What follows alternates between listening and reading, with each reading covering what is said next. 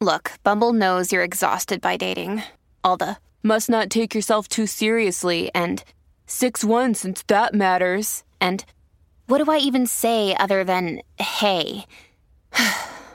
well, that's why they're introducing an all new Bumble with exciting features to make compatibility easier, starting the chat better, and dating safer. They've changed, so you don't have to. Download the new Bumble now. You ever notice if you ever hear two people arguing over money, the person who says, Yo, why is it always got to be about the money? Is always the person who owes the money. hey, they try everything when they owe you something, don't they? Yo, where's my money? Yo, money's not everything, fam. Wow. Now money's not everything? It was everything the day you needed it. I want it back. Where's my money? You always talking about money. I'm always talking about money because every time I see you, you owe me something. If you paid me, we wouldn't have to talk about money. We could talk about the Knicks or something. It's always the person that owes the money. All of a sudden, money ain't shit. They'll try anything to get out of it. Well, you don't need it. What? now you in my pockets? Don't tell me what I need. Just give me my money, fam. If I had a dollar for every time somebody told me I ain't need it, I wouldn't need it. But I don't. Well, you seem to be doing just fine. Don't see? This is not this is not the time for compliments. I want my money. I used to have friends who owed me money. They even knew how to answer the phone. If I called them and they didn't owe me money, it would be normal. Like, yo, yo, it's good, fam, chilling, you know.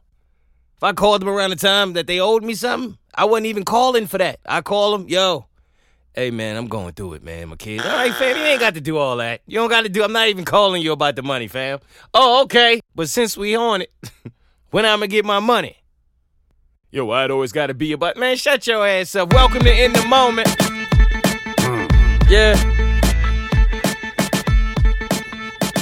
There's a moment in everything, and everything is a moment. I talk about the comedy in it all. This is your first time. Welcome to the funniest podcast you have never heard. I'm your new favorite comedian, Moe Mitch, or your money back. Shout out to all my regular listeners and my new listeners. Welcome to the jungle, well. Yeah. Episode 68. Welcome to the jungle. Welcome to the jungle, uh, yeah. I asked the way she wanna be. We in the building another week. Give it up for yourself. Give it up for you. Oh man, by the time y'all hear this, I'll have just got back from vacation. I'm recording this right before I leave. Full transparency, just in case I start talking about some shit later. And you somewhere in your car at work, like, why is Moe talking about this two weeks later? Oh my God, that's why. Okay? Don't do that. Okay? I'm not late, but I'm late. All right? That's where we at. Now, I'm on my way to Aruba. I will let y'all know how that went. Uh, should be a good time. I'm looking forward to it. I need it. And that about it. So before I get into this vacation, where I plan on being happy every day, let me tell y'all where I'm at. But you're just so damn sexy. When you're mad. I'm mad at group text. It gets out of control sometimes, and I get frustrated because I don't know what to do. I'm not a texter like that. It's not really my thing, but I'm in these group texts, and sometimes the group texts get it get like hot, you know, it get a little juicy. So you be hype, you want to get your little two cents off, want to get your little opinion off, and I got friends who I don't know if they type from computers or where they typing from, but they getting four, five, six text off before I could get like my one thought off. And I'm like, fam, you have to relax. I don't understand how you got six text off, three of them paragraphs in 6.3 seconds. I, like, what the fuck, man? How is that even possible? And then I got, if it's two, then if it's two or three people in the group doing this, every single time I go to get a thought, and I'm like, oh, I'm about to kill him with this one. I'm about to Hulk smash with this opinion. They're already on a new topic. As soon as I send my joint, like they, you have to go back and do the little reply thing because it's they don't. We're not even talking about that anymore. This is why you can never group text with friends if some of your friends don't have a job. Like if you got friends that don't have a job or they have the job where they can text all day and it's not a problem, you can't have them in a group text. It's not fair. to the rest of us, it's not fair. I have something to add. Let me add it. I was getting, I be getting annoyed with the group text sometimes. I gotta set my laptop up just to keep up. I still don't get them off quick enough. Used to give them 90 words per minute in college and can't find my groove in a group text. It's disgusting. Who's next? I'm mad at something I did the other day. and I'm, I wonder if I'm the only person to ever do this. It was small, it was nothing major. But just the fact that I did it was enough to just give me this moment like, what's wrong with you, bro? so I'm at the gym. Somehow I cut myself. I don't know how I did it. So I'm like, all right, run to the bathroom, wrap it up, run upstairs, get a band aid, whatever. And then I go on about my day.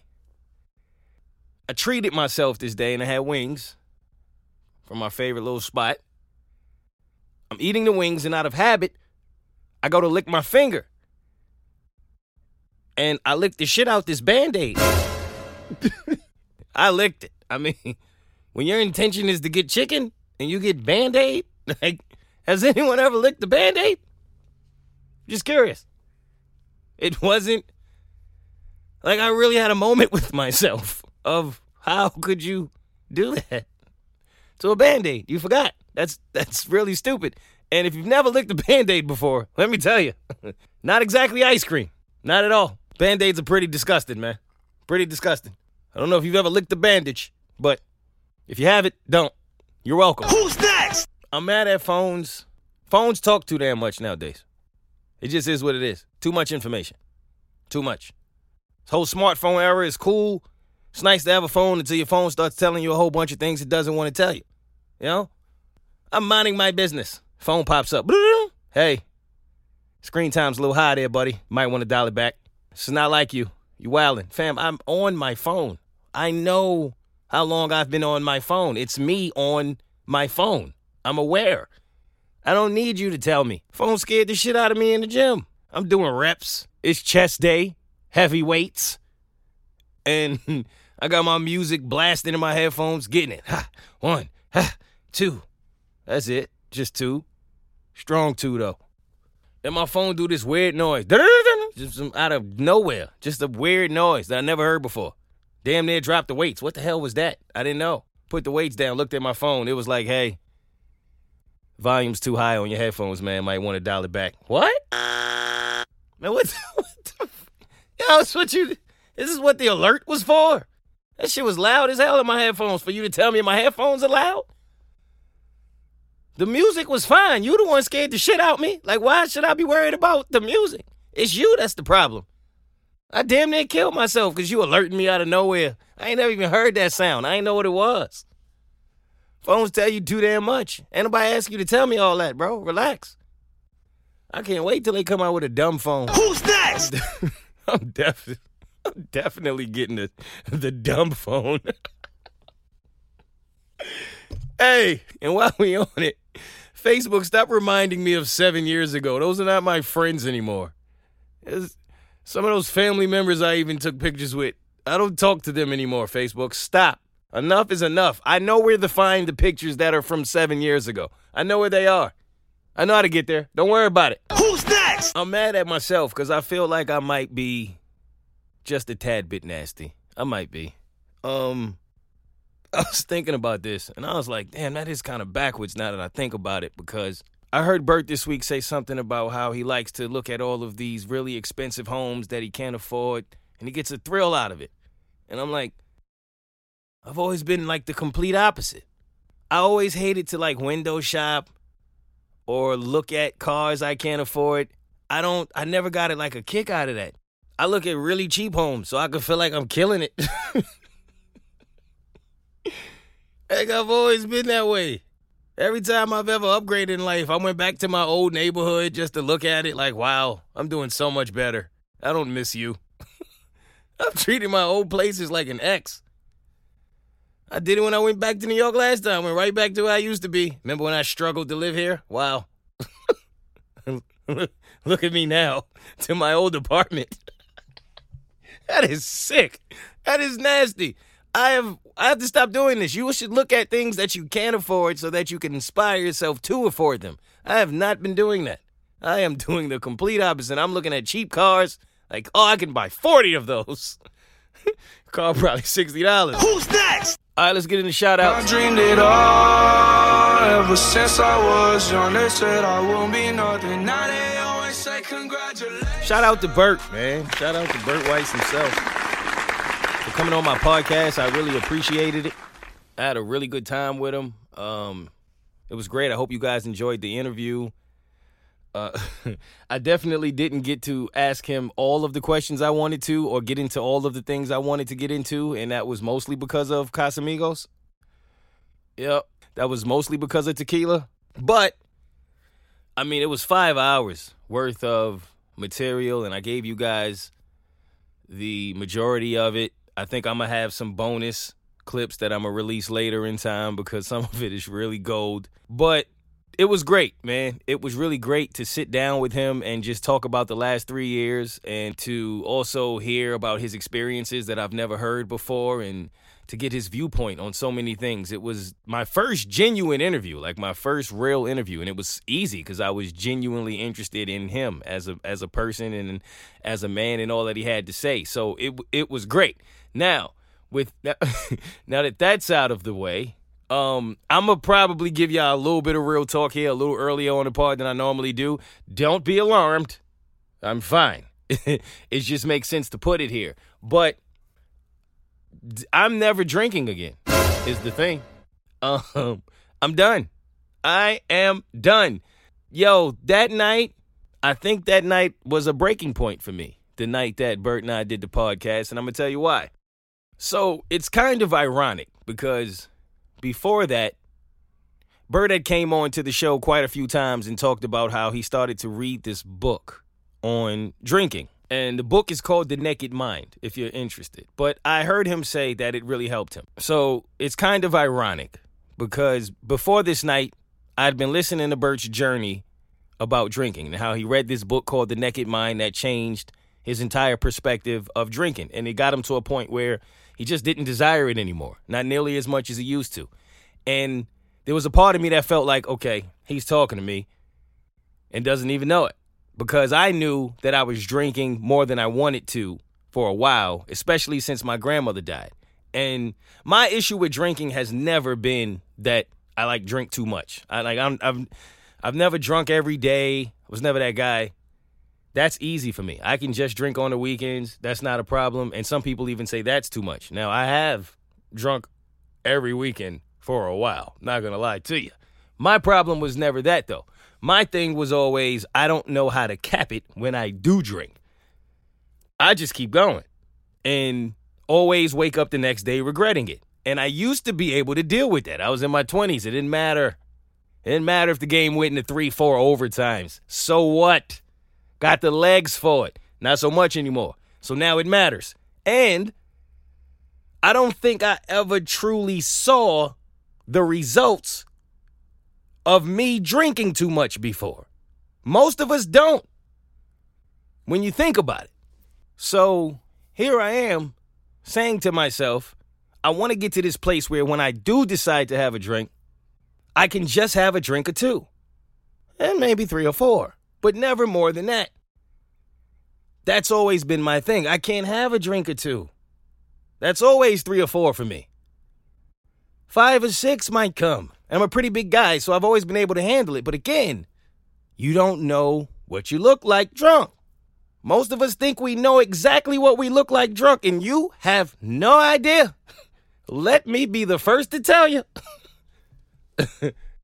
so I'm trying to get to this place where I can like dial it back, right? And I don't know how to do it, to be honest, because I work, work, work, work, work, work, Rihanna style.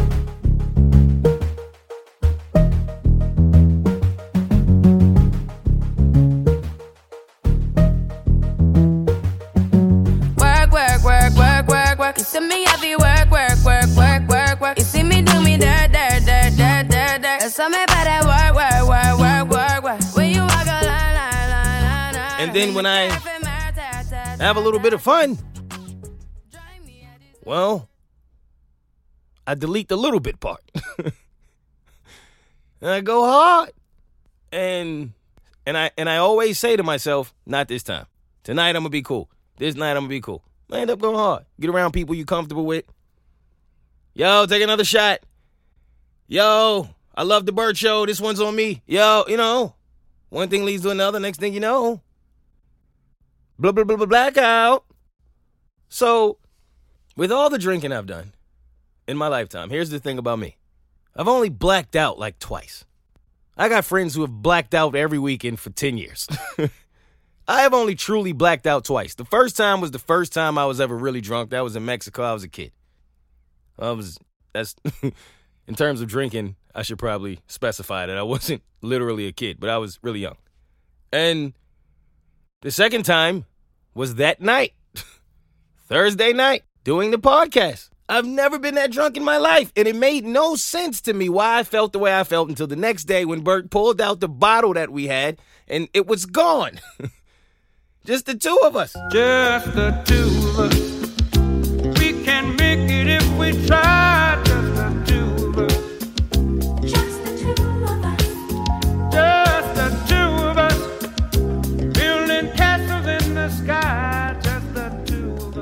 A whole bottle of tequila. Nah, I've never done that in my life. I had no idea what it turned me into. All I knew was I woke up in the morning, Alexa woke me up.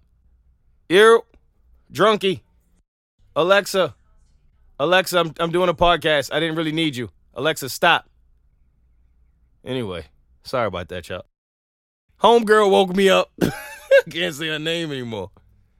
She's like, Ew, drunky, get it up. You're welcome. You got to go to work. I'm like, oh, you got to be kidding me. I couldn't feel my face, my head. I couldn't feel anything. I go to work, do what I got to do, right? But I didn't remember what happened the night before. Now, the details of what happened are sketchy and they're here to there. And, well, it depends on who you ask. And it's a whole thing. And I'm not going to tell you all the majority of it. Oh, believe me, I'm not. Maybe I will one day. There's some lost files out there. I might put them out there for a dollar or two if it get rough. But listen. the point in all of this is I went back to listen to some of the audio.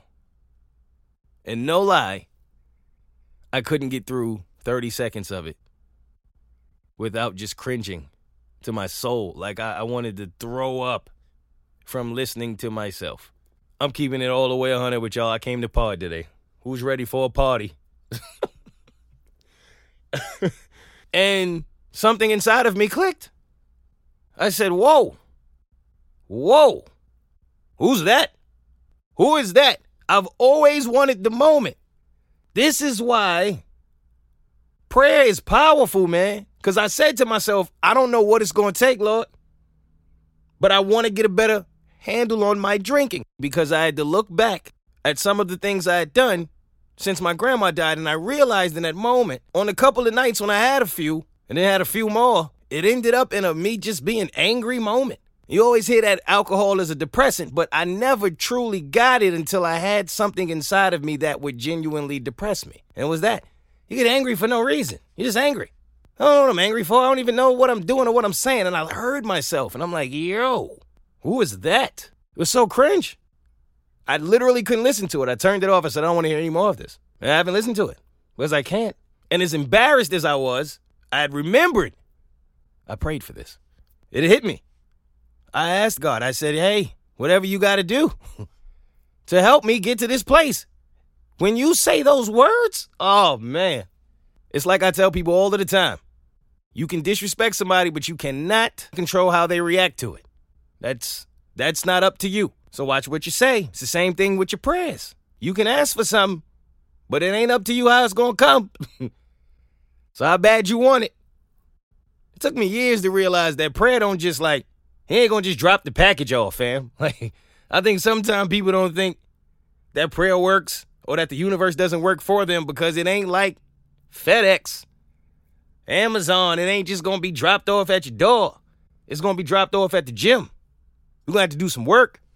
It's gonna be some exercises you got to work through, but you're gonna get it. And I damn sure didn't want it that way. But I realized when you think about it, most of the time, You never really have to listen to or watch yourself really drunk in life. Most of the time, no one's recording you. Unless you just got friends who's putting phones in your face for an hour on a drunk night. You even if you do see yourself or watch yourself, it's usually clips. It's a minute or two. Some of us can't even watch that. Oh, I don't want to see that. Nah, I'm cool, man. Nah, I was wilding. That's cool. I don't want to see that. Think about that for a second. Why you don't want to see it? Everybody else saw it. You didn't see yourself, but what you seeing of yourself, everybody else saw. And that might be the most common sense, simple thing I've ever said. But for some reason, it ain't hit me until it hit me. And maybe it's gonna hit somebody else. I don't know. Came to pod though. But you talk about being ready. I didn't know what that moment was. Like Bert said, you gotta be ready. You gotta really want this. I didn't know when it was gonna come or how it was gonna come. I was like, I don't know, but I prayed on it. When he said that that day, I went home and I prayed on it. And then that was how the moment came. I feel as if I owe everyone I was around an apology and don't even know what I did. But I, I thought to myself, if I feel embarrassed by this moment to where I want to apologize to everyone who was around me because I really just don't remember anything, right? And everybody's like, oh, no, you're fine, don't worry about it. But I'm like, I just, I don't, I don't like not knowing, right? Like, I don't, what did I do? What, I don't, I wasn't, it was an out of body experience. It's only happened twice to me. I know this has happened to a lot of other people a lot more times, but it made me think, what about the times when I didn't necessarily black out, but I thought I came off away and I came off a whole different way? How many people have I offended? How many people did I not even realize what was really going on? And maybe most people never think of that, but I did.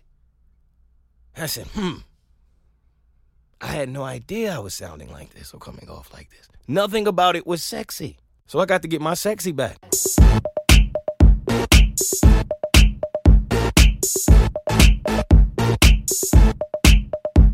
Not exactly sure what the lesson in that is, but I haven't had a drink since to this moment. Even on vacation, I'm to drink extremely differently than I would have before.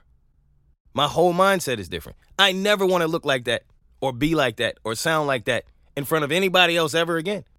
And I'm the kind of person when I get my mind set on something, uh, that's a wrap. That's over. That's to happen. So if you're looking for help in that department, maybe it'll come in a book. Maybe it'll come in some willpower and decision making. Maybe it'll come with the help of a friend. Maybe it will come from simply recording yourself. It can come from any of these things. But one thing I know it can come from is prayer. Who's next? Shout out to my mother. What's up, mama? Just a quick shout out to my mother because I'm proud of her. I'm extremely proud of her. She has wanted to kind of get out there for a while now, whether it be her podcast, or webcast, uh, her videos. She's just wanted to put herself in front of the people because she is she's my mama and she's great and she's gifted and she has a lot to say and a lot to offer. And we all know as her family that what she has to offer the world is special and it will help so many people and it would help her in return just as much because that's who my mom is. She's about helping and loving and for a while she's been hesitant. She's wanted to do it, but she's been hesitant, like most of us, or practically all of us who have ever really come this on this journey or this path of having to speak to people and deal with people. It is more than what a lot of people understand it to be. And so she uh she did her first webcast uh, a couple days ago. She put it out there. She was transparent. She was honest. She was real. She was well spoken. Um, I will post a link up on my social media if y'all want to go and check out my mother. She had some great words of advice and wisdom on family, on parenting, on God, on faith, on a whole lot of things. And I'm just proud of her, man. She did her thing, and I think it will really help somebody if you need it as well. So, all right, that's enough church, man. I feel like I took you out of church for a minute. I'm gonna step out in these streets before we go back in. All right, hold on. Who's next? Let's get down to business. You give me business,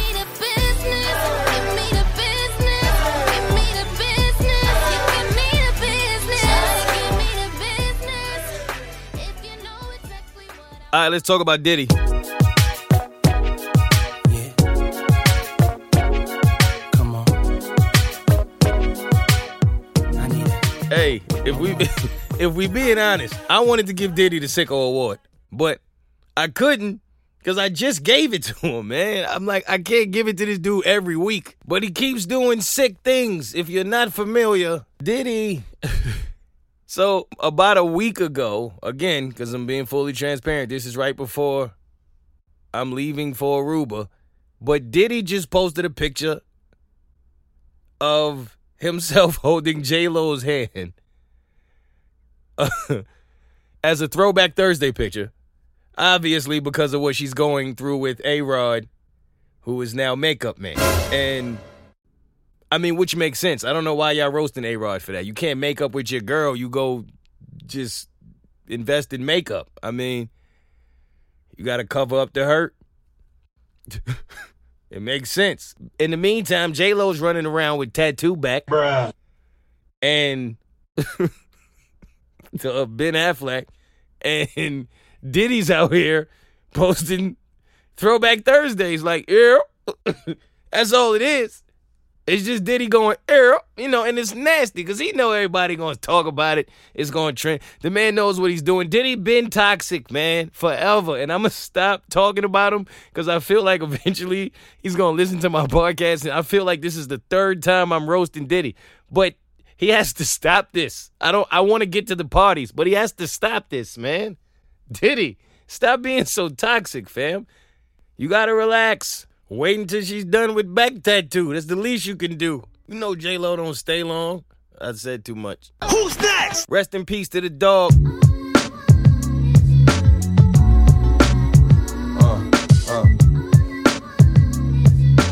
DMX. I'm sharing this because Swizz Beatz uh, did an interview with the Breakfast Club, and he told a hilarious DMX story. And it was a really good interview. He, he told a lot of different things about DMX. If you're a fan of DMX, you should watch that interview. But Swizz was one of the closest people to X, known him since they were teenagers, so they got tons of stories together, as you can probably imagine. And Swizz is a producer, came up in Ruff Ryders when DMX was a rapper, in case you're not familiar. And obviously, he was speaking on the passing of DMX and DMX's album and things of that nature. And they asked Swizz for one of the stories that they can imagine was going through his head. And he said, Just when I thought I heard every DMX story there is to hear, he said DMX was so spontaneous that he did things like this. Um, he would rent a car and he would go to like, you know, the rent a car place and get a car for the weekend. Probably was only staying two days. And he would go customize the car. he would go get whatever he wanted done to the car. He put rims on the car, you know, like whatever. If he wanted a TV in the car, he, you know, he'd do whatever he wanted to do. And he would drive the car around like that for the weekend. That's it. And take it back on Sunday and with the rims and everything. And they would be like, yo, what do you want us to do with this? And he would be like, figure it out. hey,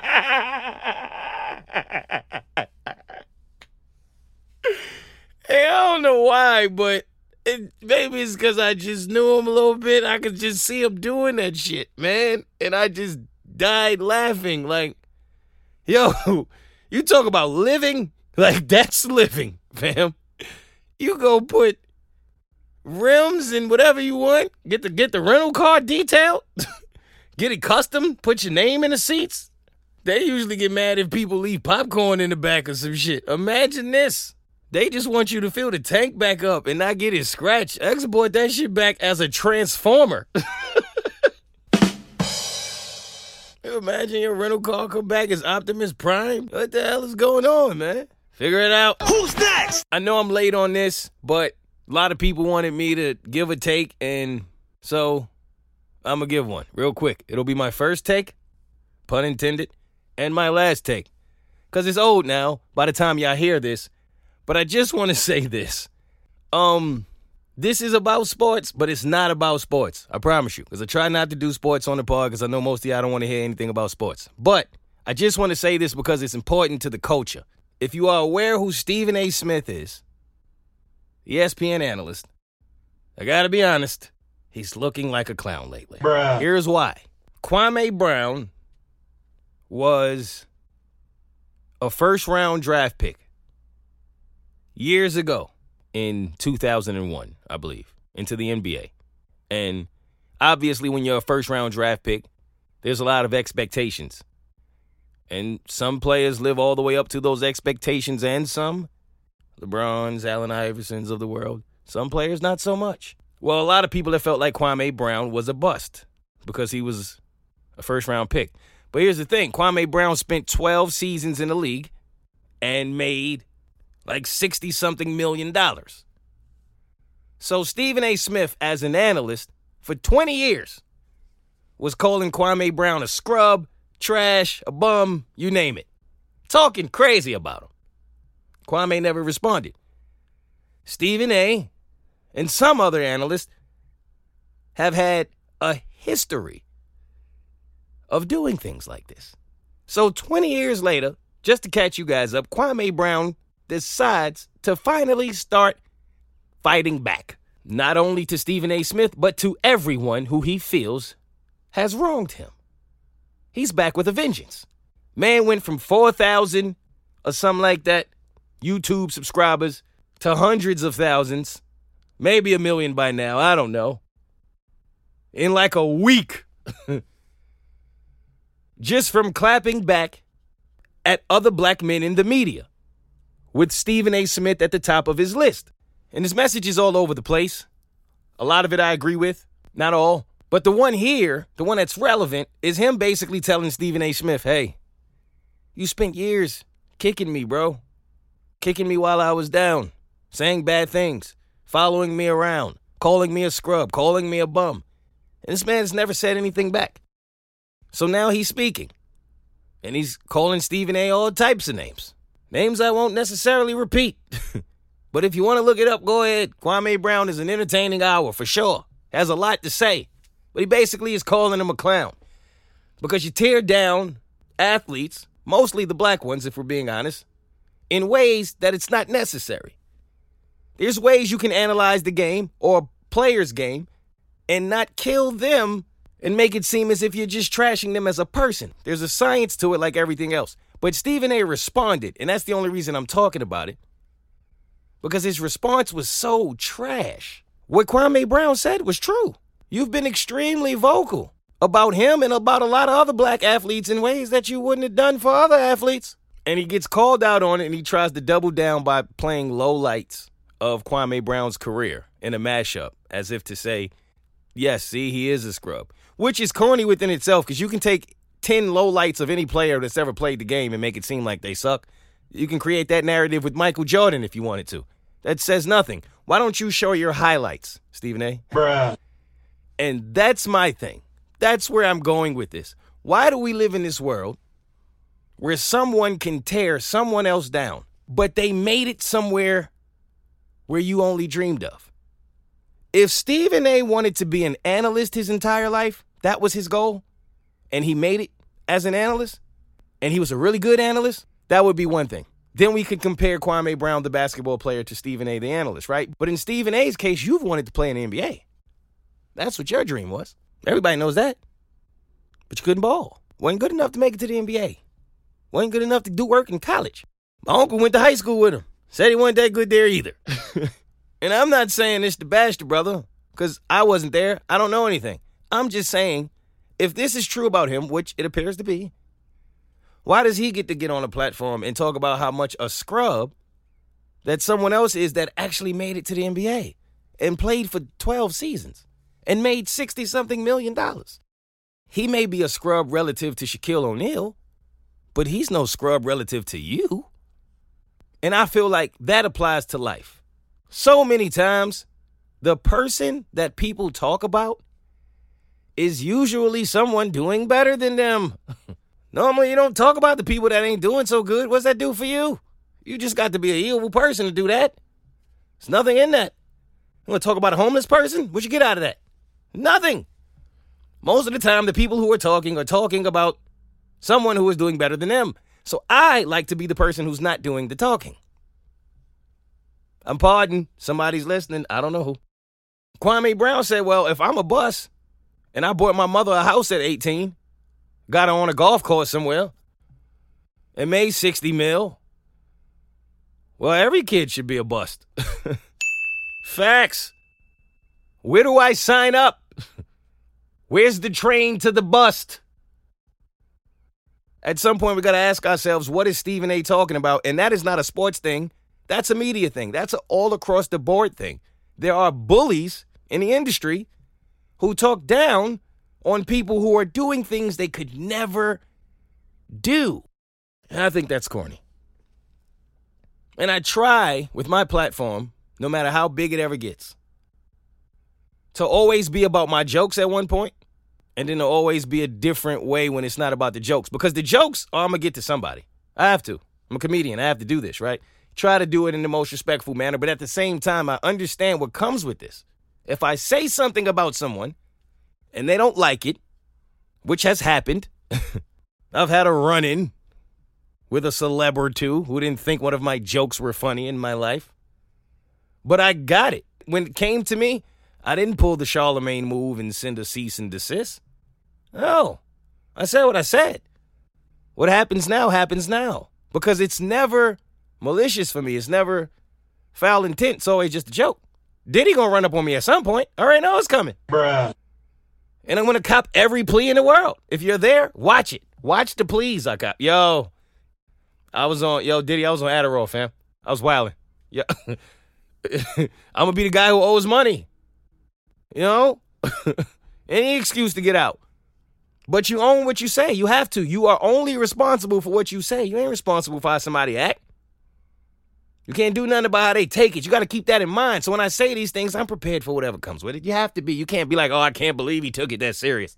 Oh, I can't believe he ain't he ain't think it was a joke. I'll never do that. I thought it was a joke. You didn't think it was funny. Now we do whatever we have to do. We dance. But I would tell you first, like I didn't mean it like that, but I can't be mad at you if that's not okay. And I feel like that's what Stephen A is doing. You can't tell Kwame Brown what he can or cannot say now. You shouldn't be talking to him at all. You got your opinions off for 20 years. Just shut up. Apologize and move on, bro. You've talked that way about a lot of men, a lot of black men especially, and then pretend to be the guy who's rooting for the black guy. That's not you. That's not you. You get up there and try to keep going.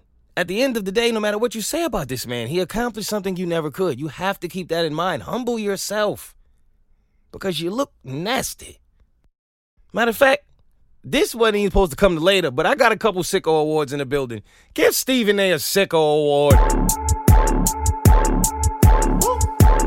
Made this here with all the ice on in the booth. At the gate outside, when they pull up, they give me loose. Yeah, jump out, boys. That's Nike boys hopping out. Nobody likes a bully. way too big. But everybody rejoices when the bully gets punched in the mouth. Even people who don't like violence. Because of what the bully represents. Stephen A is the bully getting punched in the mouth. That's pretty much it. Who's next? All right, let's keep it 100. Few things I want to get to in the keep it 100 section, man. I'm going to pause for a minute. I'm going to talk to somebody. Y'all know how it go. To whoever needs it. A person's interpretation of you is not your business. I'm going to say it again. A person's interpretation of you is not your business. Too many of us make that our business. I used to be one of them. Why you care what somebody else think of you? You have to ask yourself that. And this is the thing. I'm bringing this up because, well, one, I get asked this question a lot from a lot of the people close to me. How do you deal with the opinions, with what people say, comments, things of that nature, right? And another reason is because I was talking to one of my friends the other day, and I've always noticed that he's the kind of guy who will always say, Yo, I don't care what people think. I don't care what people think. But he says it all the time. And I called him out on it one day. I was like, Yo, you got to stop doing that. He was like, What? I was like, Everything you do, I can tell you're doing it to impress somebody. And this was way back in the day. This is like when we was in college. And he's like, What you mean? And I was like, I could just tell, bro. And it's always followed with, I don't care what people think. I don't care what people think. The reason you say that so much is because you're trying to convince yourself and whoever you talk to is you don't care. Nah, I really don't care. So I really don't care. And of course, he didn't hear me at first. Eventually, he did. But it, I could see it because it's so easy to say, I don't care what people think. There's someone in everyone's life. There's so many of us. I used to be one. Again, I'm not judging. This is coming from experience. Who walk around saying, even if you only say it to yourself, I don't care what people think. I don't care what people think. But everything you do gives off that you actually care what people think. Because the fact is, most of us do. It's human nature to care what someone else thinks. It just is. Whether we want to admit it or not. And I spent a lot of years swearing I didn't care what someone else thought, but I did. And it wasn't until recently in my life where I got to a place where I truly didn't. And it's different. And the only reason I really got there was because I had to. That's what God had for me. My journey led me somewhere to where it was like, all right, the only way I'm going to survive this is to not care what's going on around me. I have to focus. Tunnel vision. That's it. Sometime life will give it to you. That's when you leap, when you jump. No other options, right? But I found myself talking to a couple of my friends about this and they were intrigued by it. So I said, all right, I'll talk about it on the pod. If you truly want to get to a space, I mean truly, genuinely, where you do not live your life for the opinions of others or based on what other people think, like you really got to ask yourself, do you own your life? Do you? Do you do what you want to do? Obviously, not in a way to where it hurts others. That's a whole nother thing. But do you do what you want to do when it's time to for you? Everybody doesn't. Sometimes you may not want to do that because how you look, what someone might think. You don't want to say that because you don't know how that's going to come off, right? And especially in this sensitive society we live in, it's even worse now. You doubt yourself even more. Man, it's hard enough. But there's a lot of people who run around saying they don't care what anybody thinks, and they care a whole lot. And for a lot of us, it's so deep that sometimes when somebody don't fuck with you the way you think they should, it'll make you feel like you need to change. If your confidence is not right, what somebody think of you may feel like, damn, maybe I am wild and maybe I am weird. But what if it ain't you? What if it's them? I came to pod. Y'all thought I was playing? I'm talking to somebody. What if it's not you? What if they only call you weird because you do something that they don't do? That's all it takes to judge people nowadays. We got to remember that when people are forming opinions. I talked about this on one of my other podcasts when somebody asked me, Yo, Moe, how you got to that point of not caring? I said, the first thing I had to say to myself was, Where do these people's opinions come from of me? I think I said this before. They come from something I've said. That's it. They don't know my life. They don't know my journey. They don't know my struggle. They don't know my heart. They don't know what I've done. They don't know what I've faced. They don't know my challenges. They don't know who I really am. They don't. It's so much people don't know when they judge you. They just may have heard something you said one day. Oh, I don't like him. He's a clown. I don't like her. She's whack. So that's fine. You can't be mad at that, but at the same time, you think I'm gonna let it affect me? like, where is it coming from? Why do you ever care what someone thinks? They don't know you. Now, if my mama says something to me, my dad, my sister, someone like, yeah, that's gonna hurt a little bit. That's gonna sting, but that's family. That's family. That's supposed to be that way. Right? But outside of that, what are you talking? Why are you talking to me? Why do you have an opinion on me? Enjoy me or don't. You know, it's you know, whatever. I'm not in your living room. If I'm on your computer screen or on your phone or in your living room, that's my choice. I'm not forcing myself in there. You did that. What you bothering me for? That's the way I eventually saw it, right? And secondly, I realized that we live in a society where all you got to do is do something different than somebody else for them to judge you. it's not always like somebody's judging you from this fair standard of what is supposed to be normal or accepted or whatever the case. A lot of times people are judging you just because you've done something they've never seen or that they wouldn't do. So that's judgment. Because most people are not gonna in that moment go, "That's kind of dope. That's fire. Let me pick up on that." I never. Nah, they gonna go, "That's whack." I wouldn't do that. right. So that's where the judgment comes from. Like I've I've heard people say, "Yo, it was wild. Somebody stopped talking to me because I got vaccinated." And then I've also heard people say, "Yo, it's wild. Somebody stopped talking to me because I didn't get vaccinated." And it was like a, for me, it was like, see, no matter what you do, somebody somewhere is going to judge you, regardless. Go left, right, don't matter. They're going to judge you, right? If they didn't go the direction you went in, guess what's coming? Judgment. So when you look at it like that, well, you got to ask yourself, why in the hell would you spend any more time caring about opinions or judgment? That's what worked for me. And I think the more you deal with people, the more you realize how people project. Everybody is not so in tune with themselves that they can speak to you without a filter. That's coming from what you already know or what you already feel or what you've already experienced. So sometimes it's projection. Somebody say, "Oh, you this or you that," and it's like that's completely them, but you can't tell them that. you know, I know somebody that experienced dealing with somebody, and they give off how they don't like all of these different characteristics about you, and you be like, "That's really you. That's not even Me. I don't. it happens. Sometimes people project. So you put all these factors together, and you just start to realize that a person's interpretation of you is not your business. I always said it was like a everybody is a everybody society. And what I mean by that is like, who's really themselves? Like, who's really who they truly are when you meet them? That is rare.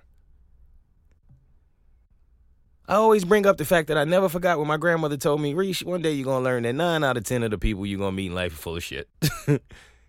and I got to ask my grandma one day, because to this day, I don't know if she was joking when she said that or if she was serious, but I, I think I remember her telling me she was serious. And it's true. Everybody ain't about to give you a hundred, man. I used to think they would. Nope. Not to happen. That's rare. Look how people celebrated DMX. One of the few people I've ever met in my life who was a hundred. It's rare. It's rare. You know somebody like that, you better appreciate them, value them, love them. It's rare. Like everybody wants to be a boss, right? That's the society we in today. Everybody's a boss. Yo, what do you do? I'm a boss. I got a homeboy. He walks around all the time. I'm a boss. I'm a boss. He tells everybody that I'm a boss. You don't have one employee. He's mad at me, but I'm like, fam, you how are you a boss without an employee? You've not employed anyone. I haven't even seen you interview anyone. You've done nah, but I'm I'm lit though. It's a business of, of what? I'm the CEO of what? How much is it worth? Sometimes we, we, we, we in a title we in a title world now. Everybody's a public figure. What does that really even mean anymore? It's 100 million people with 100 million followers. What does that even mean anymore? What is a celebrity? What is a public figure? It's hard to define these things. Everybody's a chief. But how's everybody a chief if there's no Indians? Everybody's a leader. How is everybody a leader if there's no followers? Not the ones on Instagram. The algorithm is trash on Instagram anyway, so how many of them are really following you? It's the same thing in life. a lot of these people don't create the kind of fan base or audience or listenership or whatever you want to call it where they're actually leading. Like where someone walks away from their product and got better, learned something. The way I feel when I walk away from talking to my dad, the way I feel when I walk away from listening to Les Brown, like that kind of leadership, that ain't out here with these podcasting platforms and things that people are creating. They're just putting a mic on and talking about things that they think might be interested, trying to get some clout.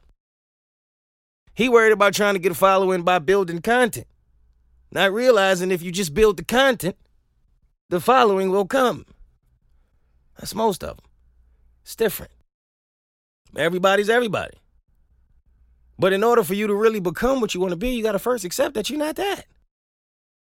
Because you ain't going to work as hard as you need to work if you don't accept your genuine circumstances. You try to make yourself feel like you won before you won because it feels good. Yeah, that's great. Until something happened in life where you really need to have had one in order to deal with it. And you ain't win. You wasn't prepared for it. Right? It's like faking the studying. Then the test come. Now what? You got to the test, but you got to be able to pass it. Which means you got to sometime humble yourself and accept your true circumstances before you can fix them. It's okay to be a follower for a little while, till it's your time to lead. It's okay to be an Indian till it's your time to be a chief. It's okay to be an employee until it's time to be a boss. Y'all don't hear me though. Who's next? People who say, I've been hurt, so I'm done. Hear this all the time. I used to do this too. Oh, I'm hurt. I'll never find someone else. So everybody sucks, right? I always talk to ladies about this when I'm like, I always hear women like, yo, all men are trash, all men are trash. And I think it's funny. I don't think any man should ever be offended by that. I don't know why men get offended, but I don't think most men do. Like, why would you care? That's just that's just something some women say. And if you say it jokingly, that's one thing and it's funny, fine. But if you're dead serious, because some women say it and be dead serious, all men are trash. I'm like, you never thought that just maybe you picked three or four bad men? like that never crossed your mind? You just think the entire universe, everybody's dad, everybody's husband, everybody's son, just all trash. There is not one good man out here. I know that to be a lie because I know a few of them. Really good men, actually. Great men. Excellent men. There are so many good men in the world, but there are some women, not saying all at all, who won't accept that maybe I just have to get a little better at who I choose or what I look for or who I am. Nah, I'd rather blame the entire. One day we're going to have to talk about this. No shade at all. Men do it too. Know a lot of men. Yo, all women are trash, all women are hoes. I know men who say these things. That's not true. I know quite a few women who are really, really good women. But this mindset of all people do this, you rather blame a whole a whole world of people than accept the fact that maybe you're just not that good at drafting. maybe you're Michael Jordan and you drafted Kwame Brown, who is not a bust, and I have nothing bad to say about. Let me be very clear. Kwame Brown is the GOAT. Care what Michael Jordan is talking about. Because the way he tearing these other dudes up, I want no smoke. But you get my point. And you can't walk around the world saying to yourself, I got a friend I just had to talk out of this. Yo, I'm hurt. I'm done. I'm never going. Stop all that. Too many people be so quick to do that. Stop that. There's no point. Then he told me, nah, Moe, it's not like that. I'm just protecting myself. I'm not going into it with this idea that it could be great because what if it's not? I got to be prepared. So I'm just kind of going to keep myself guarded, you know, build the wall. So they, all that bullshit you always hear people say, right? And I'm saying this because I was the guy at some point doing the same things until I realized, well, maybe some of these things are going wrong because I'm having this expectancy that they're going to go wrong. Maybe I play a little part in that.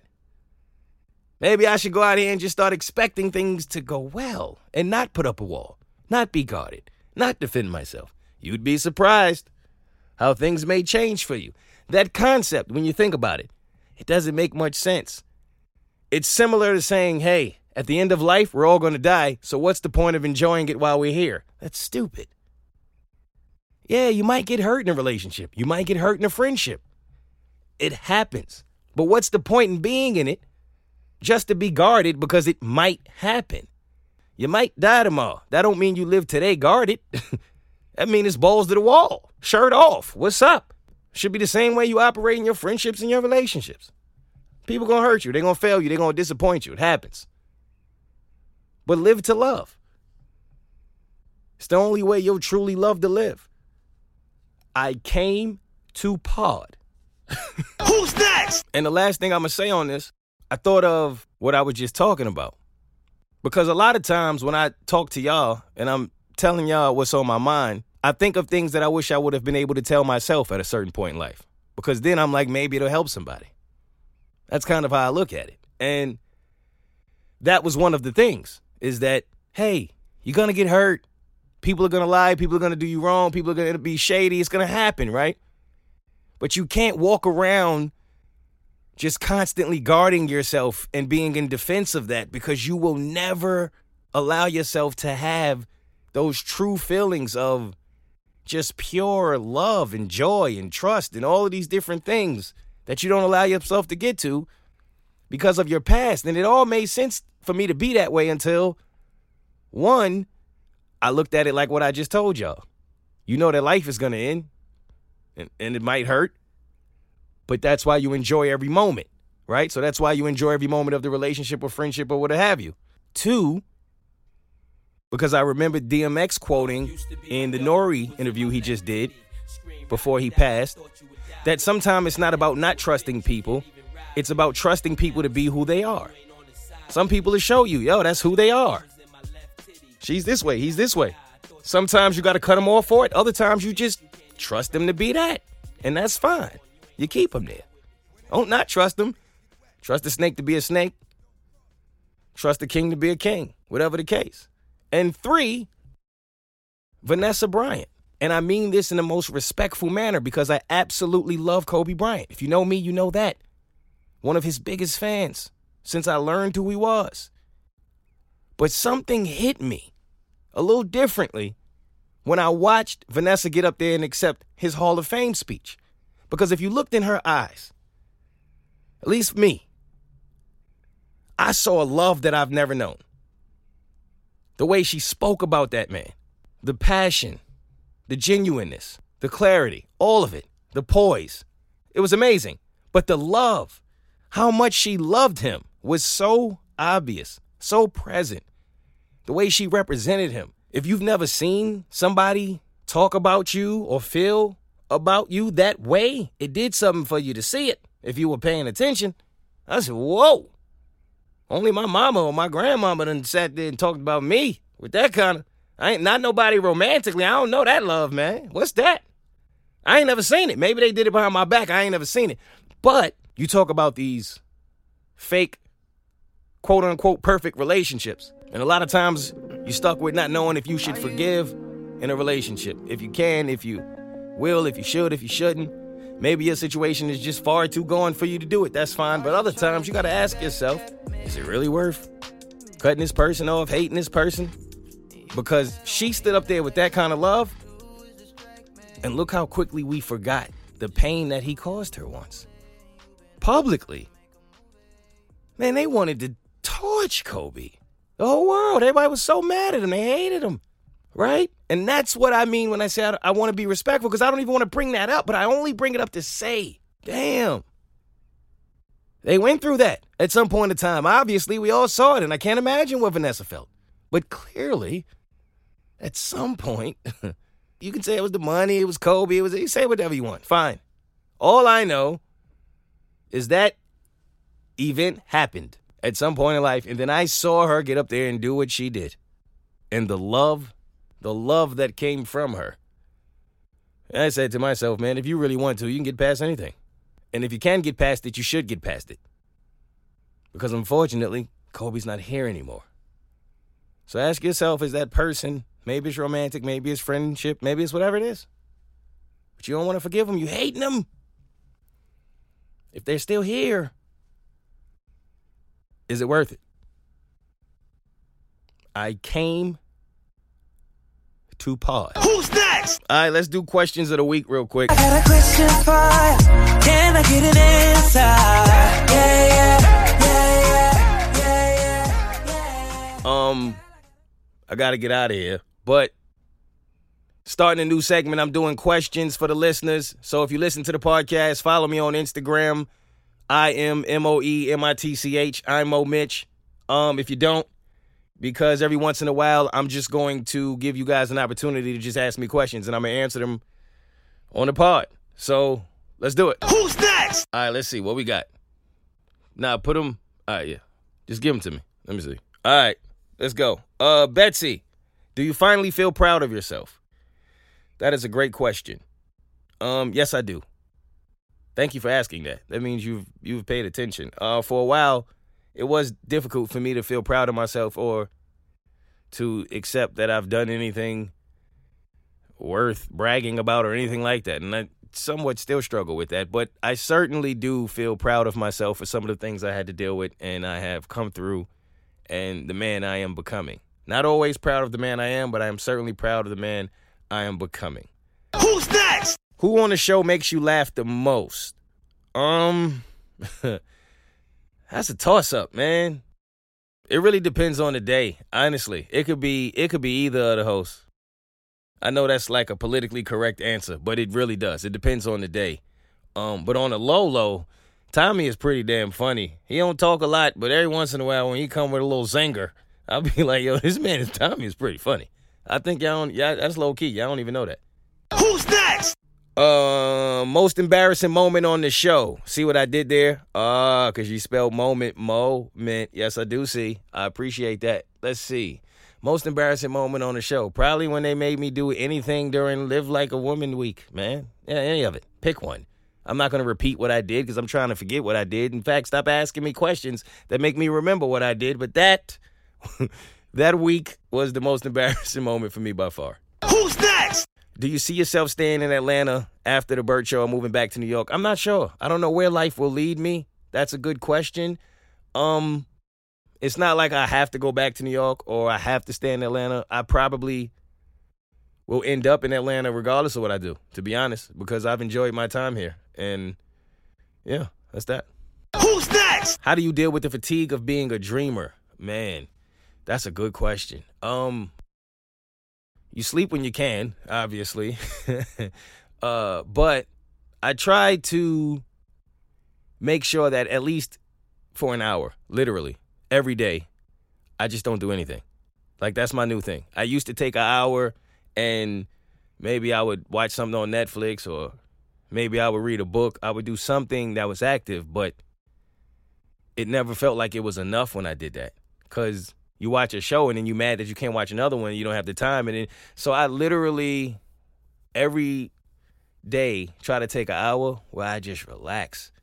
I just find some peace. I just think. I just cool out, sit by the pool, do something like that to where you can really just take it in for a second, rest your brain.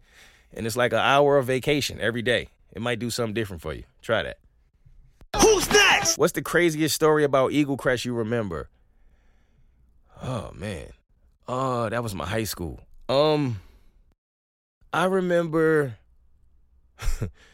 uh the day that I had to break up with this this girl that I I was dating and we were only dating for like a month. She was a senior, I was a freshman. My mom didn't like her, but I, you know, she was a senior, so I I was feeling myself, but it wasn't really working out like that. She ain't had no business talking to me and I like just, you know, I just gave her a note and told her like, "Yo, it's over." And then I just remember her running down the hallway like after I walked out of one of my classes, she was I'll never forget her just sprinting full speed down the hallway. You gonna dump me? How could you dump me? And I was I went right back in the classroom. I was like, yo, close the door, teach. this woman's gonna kill me. It was um there's a lot of a lot of students in the hallway. That, that was that was a moment. Who's next? Uh how are you? Thank you, Jenny. I am well. It's mental health month too. A lot of y'all ain't check on y'all friends and family and simply just ask them how they doing. It's mental health month. All right? Check on people's mental health. Ask them how they doing. Check on your strong friends. Don't assume everybody is okay. If they tell you they're fine, ask them twice. It's mental health month, damn it. Well, not at the time that y'all hear this cuz cuz again, I I recorded it before, but you get the point. I'm well, Jenny. Thank you. Next? If you had a picture of yourself with J Lo, wouldn't you post it now too? Uh, in short, yes. Bruh. Who's next? Would you ever do a comedy show in Denver? I live in Colorado and would love to see a show. I have done comedy shows in Denver, and I will be doing another one before the year is out. I will keep you posted. Who's next? Five seconds left, tie game. Who you want taking the last shot, Kobe or MJ? Doesn't matter, fam. It really doesn't matter. And I'm mad that you would even ask me a question like that. But I'm only gonna say MJ because I knew MJ first. But it really doesn't matter. Rest in peace, Kobe. Who's next? Beauty or brains? All right, now we asking the tough questions. Um, uh, honestly, for me, brains, by far. If you'd have caught me when I was younger, I'd have told you beauty and I'd have fought you about it. But nah, man, I've gotten a little bit older, and beauty is great. I mean, yeah, for the moment, but it fades. Brains typically don't fade. If you like somebody for what they look like, they may not always look that way. If you like somebody for who they are, well, they're only going to grow and get better. May even grow to be better for you. Now, that's the kind of thing you truly fall in love with. That's what lasts. So, beauty is great, don't get me wrong. But what else? A lot of people are beautiful. What else? Who's next? How has the move to Atlanta been on a scale of 1 to 10? 10 being better than you hoped. Uh, 10 by far. My move to Atlanta has been a 10. It didn't start off that way. It was rocky in the beginning, and I was going through a lot, and I've kind of talked about that on my journey. But now, in the grand scheme of things, and I look back on it, big picture, Atlanta welcomed me, embraced me. I've loved it here, man. Honestly, I really have. And uh, Atlanta feels like a new home, genuinely. So I'd say a 10. Who's next? No question, just well wishes. I listen to y'all daily, and I know you've been through some ish. Well, thank you, Smooth Jazz, and back at you. Who's that? What next? type of books do you like to read? Love you on both shows. Thank you, Lisa. I love you back. Um, I read all kinds of books, but I self-help is probably my favorite books. Books that give you different perspectives and viewpoints of life and kind of help you navigate through your journeys. I, I love anything that's going to help you improve as a person. Those are my favorite type books by far. When I was younger, though, I used to read all those little romantic books that men wasn't supposed to read because they was like, you got made of for reading Sister Souljah and all that. I used to read those and hide them under my bed. I ain't really want to let nobody know.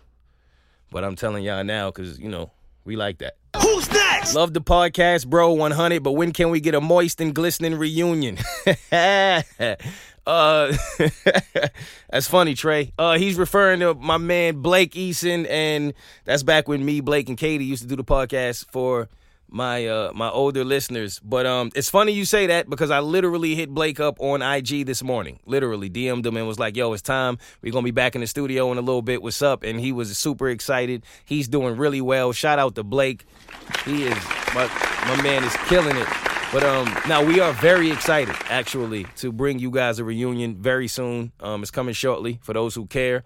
So within the next month or two, I'd say it's it's coming. Wait on it. Who's next? All right, Sicko Award.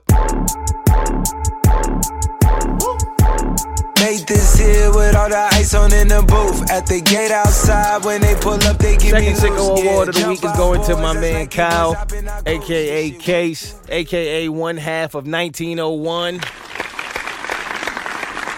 He's in one of my group texts. I was talking about the group text earlier with a mutual friend of ours, and I learned, uh, I learned something about him that well, he had a sick night, so I had to give him the sicko award because in the group text it was random, and I don't remember it exactly how it happened. So I'm just gonna give y'all my perspective of it. Um, I'm pretty sure he's gonna enjoy that, but the thing is.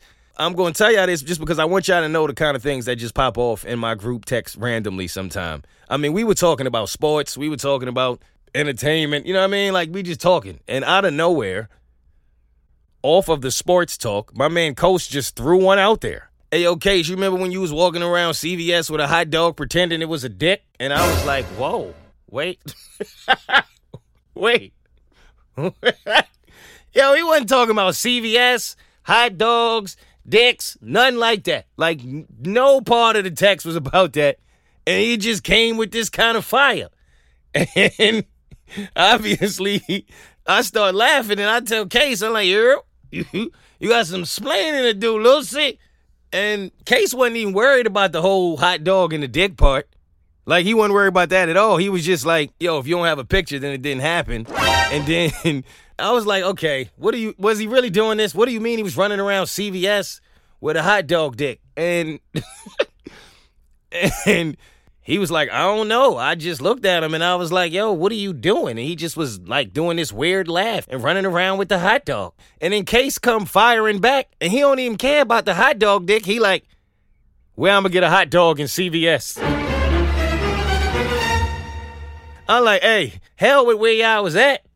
It don't matter where y'all was at. Why'd you have a hot dog running around with it pretending it was a dick? And then Coast is like, they sell them right by the Kebab Palace. That's CVS. And then Case just started laughing. And he's like, I know what you're talking about now. And I'm like, good, good. Now can we get to the hot dog dick? Kay still mad about the location. Talk about nah, you be telling the stories wrong. It was at the gas station. That wasn't the CVS. It was at the Exxon. And Coast is like, yeah, you right. And I'm like, yo, can y'all stop trying to figure out where it was and explain to me why he was running around the store with a hot dog pretending it was a dick? Bruh. That's all I want to know, man. Coast was looking for pictures. I think Case ran around with the hot dog for like a week. Just kept waking up, putting it in his pocket, going on about his business. He had the hot dog dick for a year and a half. Think he built a tank in his house for the hot dog dick. I don't know what else he did, man. What he, you know what I mean? I'm like, why did you? Who does that? Who even thinks to do that? He by far gets the sicko award this week. I told him he was gonna get it. You are a sick mother. Made this here with all the ice on in the booth. At the gate outside, when they pull up, they give me loose. Yeah, jump out, boys. All right, reflective like moment of the week. This is not at all going to be the greatest transition. However, right after I did the interview with Bert, I didn't pod that week. Um, and I haven't done a pod since I've experienced my late grandmother's birthday. But I'm only giving this to you because uh, I got a couple tweets and a couple Instagram DMs about how it was and just how did I deal with it because people go through it, you know, having to deal with um, losing a loved one and then, you know, their birthday or Mother's Day or Father's Day or whatever day. It's hard. Ain't no way around it. It's hard. You know, and the first one is the hardest from what I hear, and it was extremely hard. Um, I thought I could get through it like any other day. You know, just kind of mentally tell myself I'm fine, push through it, but I couldn't. I couldn't. I felt her presence. It was the first time in my life that I didn't call her on that day. I realized that in that moment. First time there was no card, you know, for her to receive. And first time I couldn't celebrate her by hearing her voice and telling her how much I love her. And it sucked. It sucked. It was one of the worst days of my life. But I um I got through it. I cried when I had to. I prayed when I had to. Um, I went through it on my own. Not gonna lie. I was in my feelings, man. I don't get in my feelings a lot. I don't.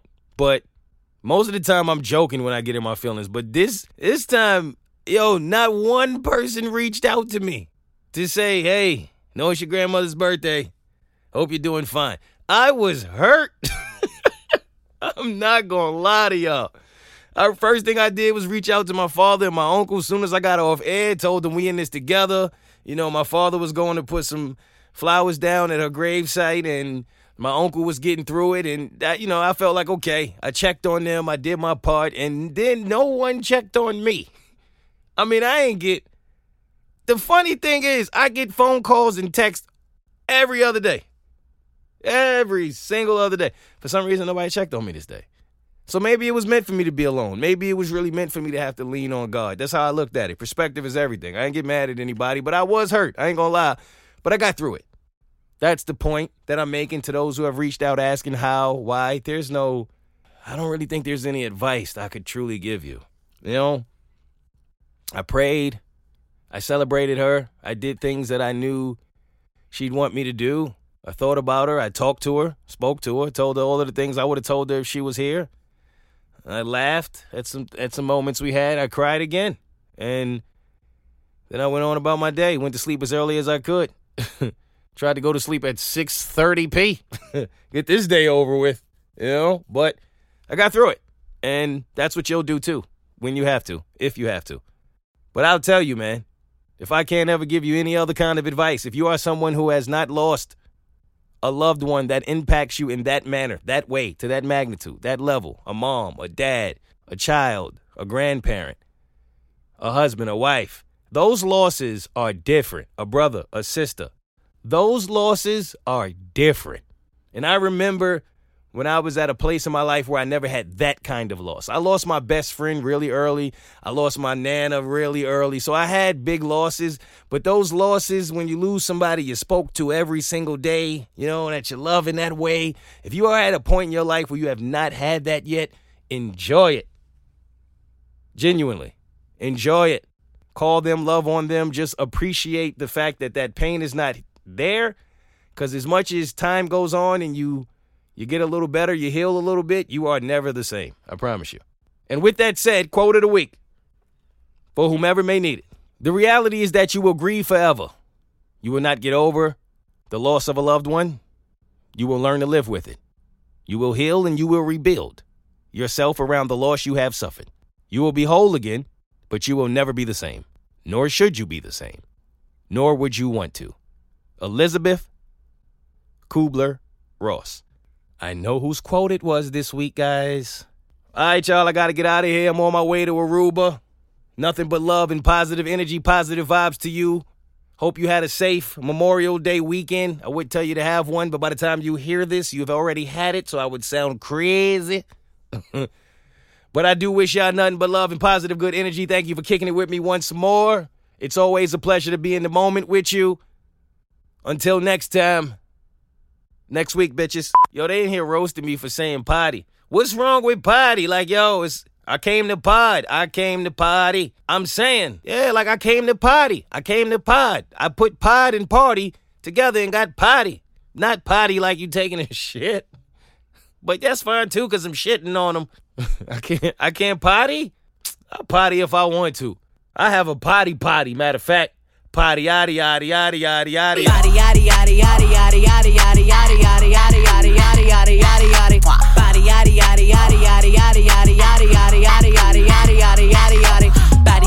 curvy, wavy, big titties, little waist body. Crazy curvy, wavy, big titties, little waist body. Yadi yadi yadi yadi yadi yadi yadi yadi yadi yadi yadi yadi yadi yadi. Look at how I body that, ate it up and gave it back. Yeah, you look good, but they still wanna know we're making that. Saucy like a barbecue, but you won't get your baby back. See me in that dress and he felt like he almost tasted that. Num num num num, eat it up. Go play okay, three, two, one. You know I'm the hottest. You ain't never gotta heat me up. I'm present when I'm absent, speaking when I'm not there.